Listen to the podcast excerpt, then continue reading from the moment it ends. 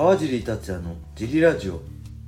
はい皆さんどうもです、えー今日も茨城県つくば市並木ショッピングセンターにある、えー初めての人のための格闘技フィットネスジムファイトボックスフィットネスからお送りしています、はい。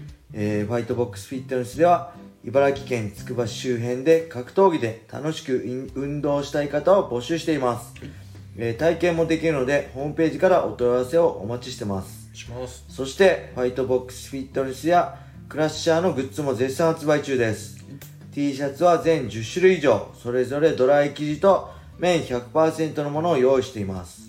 キッズサイズや T シャツや iPhone ケースやエコーバッグなんかもあります。ぜひねこのラジオの説明欄に載せてあるファイトボックスフィットネスのベースショップを覗いてみて好みのものを見つけてみてください。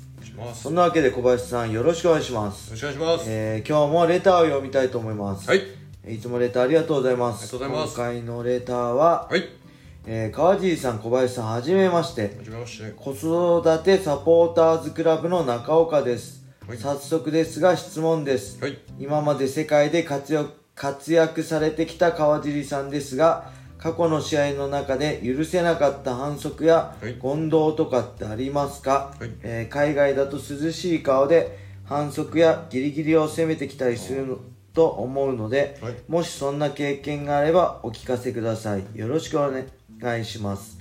ははい、ありがとうございます。ありがとうございます。カミカミですね。まあ、毎回ですけど、ちょっとね、まあ、営業終了後で、あの、疲れてるんで、その辺、許してください。すいません。そしてこのこと、子育て、子さ、子育てサポーターズクラブの中岡さんってあれですね。はい。この方もね、多分スタンド FM やってる方ですね。ありがとうございありがます。とうございます。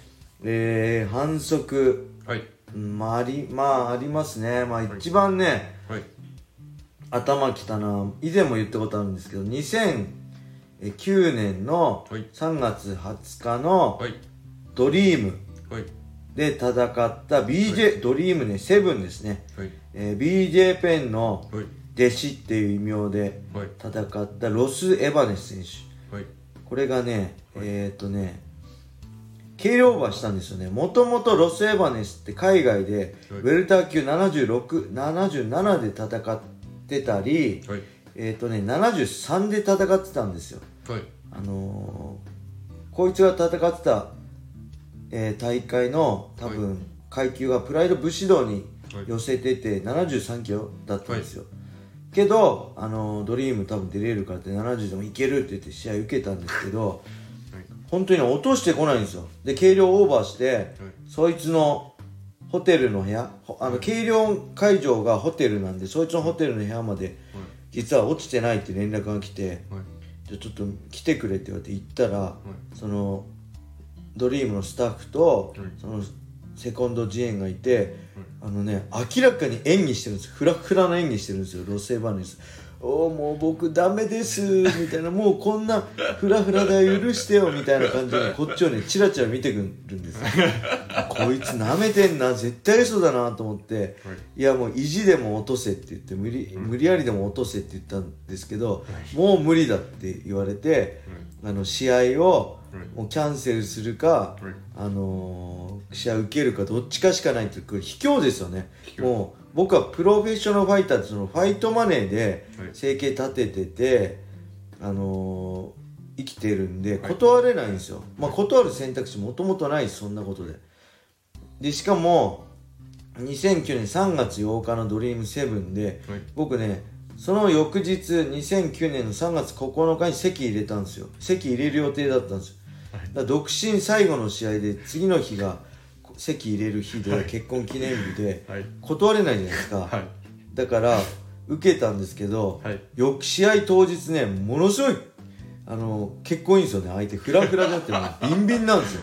で体もめちゃくちゃでかいんですよ。はい。こいつ絶対嘘だなと思って、もう本当にでもそいつだからテイクダウンしてはい。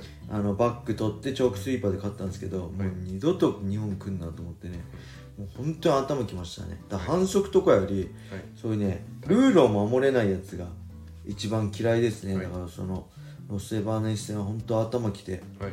まあけど勝ってね、はい。そこで勝って、まあ、籍入れてそこからね、あのージェイジ・カルバン戦を経て正人戦につながっていくんで、はい。まあ本当けど勝ててよかったかなっていうのと、はい。まあ、あと反則で言えばねはいえー、あれいつですか2016年8月の、はい。えー、USC はい。のソルトレイクシティ大会だっけかな？カブスワンソン戦ですよね、はい。当時スワンソンが何位だったんだっけかな？多分トップランカーはい。ベスト5ぐらいに入ってて、で勝てば、まあ、ベスト5に僕がランキング入ってそこから USC フェザー級はいタイトルマッチに近づく勝てば相当近づける。勝って次の次ぐらいはい。次勝てばいけるんじゃないかぐらいの位置にいけるかなって自分で思ってすごい大切な試合だったんですけど、はい。あれいつ2ラウンドですか？2ラウンド目。2ラウンド目にはい。なんかもつれた時でしたっけ、なんかねガーンって顔面膝。はい。顔面に膝をもらったんです。雷神とかだったら、あのー反則じゃないんですけど、あのアメリカとかね USC とかユニファイドルールでは顔面グラウンドで蹴ったり、膝打ったりするのは反則なんではい。それでね僕一回意識飛んだんですよ。パッて意識飛んでパッて気がついたら、はい。あのー、龍太さんがゆっくり休めゆっくり休めってセコンドの酒井龍太さんの形状の底でゆっくり休めゆっくり休めっていう声が聞こえたんですよ。はい。でえ？と思ってあれ？俺負けたのかって気気失ってたんであ俺負けたんだななんでゆっくり休めてそれ休むよ。負けたんだからと思ってたら、い、やなんか反則で今インターバルだみたいな感じではい。全くね一回記憶飛んじゃってはい。でそれなのに、なんか反則勝ちあ反則のペナルティ減点もなく、でちょっと休んでそのまま、はい。あのー再開して、はい。でも本当金僕はし自分でも勝ったと思うはいたんあ勝ってはないか。それがあれば、まあ引き分けかなぐらい。はい。引き分けが勝ったぐらい。それで減点1があれば、はい。まあ、ひ引き分けかあの運良ければ勝ったぐらいになれるかなと思ってたんですけど、はい。減点もなくはい。でねこちょっと前の USC では、えーバンバンタム級タイトルマッチで、えー、何でしたっけ？あのあの子あの子あの忘れちゃったな。ロシアの子がロシアの選手がはい。グラウンドで膝蹴りして反則負けで、はい。あのタイトルを移動したんですよ。はい。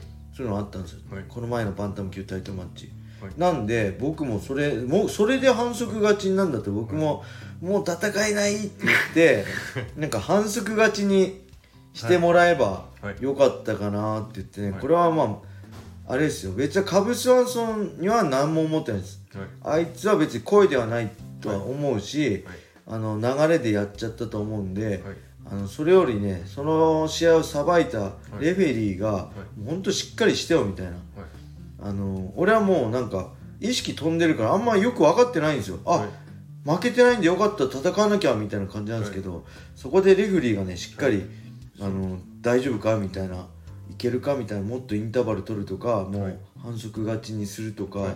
せめてね試合がはい。あの続くんであれば減点1と取られれば取ってくれれば、はい。多分僕が、まあ、最悪でもドローで負けはなかったと思うんでなんかねその辺が、まあ、納得いかなくて、まあ、頭きて USC をあの本当契約解除してもらって日本の来日にね戻ってきたって経緯があるんでうんまあそのぐらいからあとはねあんまり僕が戦ってきた海外の選手もそう汚いことするやつはいなかったかな。ギリギリの反則とかするやつはいないし試合前とかでもねあのーイーブス・エドワーズとかシュートのね夏の大会戦った時に、あの会場が会場する前にはい観客が入ってくる前にアップしてる時にトコトコトコって僕観客席に座ってたんですけど、トコトコトコってイーブス・エドワーズが来て「あの頑張って」って言われたんですよ。